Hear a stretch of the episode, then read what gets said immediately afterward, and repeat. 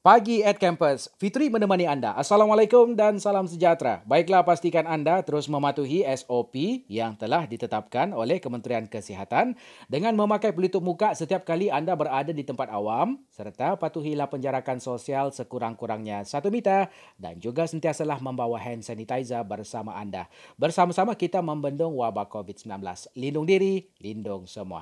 Baiklah, info di Pagi at Campus hari ini adalah mengenai tiga destinasi menarik di negeri di bawah bayu. Tahukah anda negeri Sabah sangat indah dengan bentuk muka buminya yang bergunung ganang. Malah masih diliputi dengan hutan yang mekar. Selain dikelilingi Laut Sulu di bahagian timur lautnya, sementara Laut China Selatan di bahagian pantai barat dan Laut Celebes di bahagian selatan.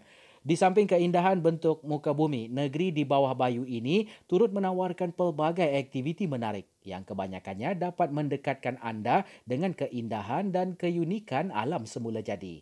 Apakah aktiviti-aktiviti tersebut dan di mana tempat menarik di Sabah?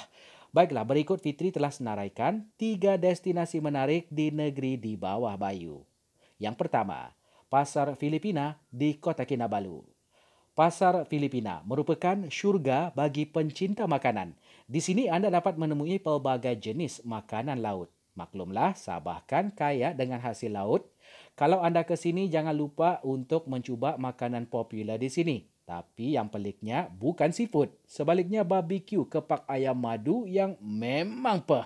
Sedap sehingga menjilat jari. Walau lapar macam mana sekalipun, jangan endahkan kebersihan kedai yang dipilih. Nanti tidak pasal-pasal satu keluarga tidak dapat menikmati percutian di Sabah sebab sakit perut. Nah, kan dah susah. Seterusnya, yang kedua, Signal Hill Observatory Platform. Bentuknya seperti U F O, tapi bukanlah U F O. Ia merupakan dek pemerhatian yang terletak di Signal Hill, puncak tertinggi di Kota Kinabalu. Di sinilah anda dan keluarga dapat menikmati pemandangan terindah dan terbaik di sekitar Kota Kinabalu. Tiada yang dapat melawan pemandangan dari observatory platform ini. Sudahlah berangin sepoi-sepoi, dapat pula anda menyaksikan pemandangan sekitar Kota Kinabalu sehingga ke pulau-pulau yang terdapat di sekelilingnya. Menakjubkan tidak dapat digambarkan dengan kata-kata. Jadi, kalau mau tahu, lihatlah sendiri. Dan yang ketiga, Kokol Hill. Mengambil masa satu jam perjalanan dari Kota Kinabalu dan anda akan sampai ke Bukit Kokol yang terletak di Banjaran Crocker, sebuah banjaran yang memisahkan pantai timur dan pantai barat Sabah. Selain Signal Hill Observatory Platform yang terdapat di Kota Kinabalu, untuk mendapatkan pemandangan yang menyejukkan mata di Bukit Kokol ini juga tidak kurang hebatnya. Mungkin lebih menakjubkan lagi kerana dikelilingi hidupan semula jadi dan udara yang sangat menyegarkan.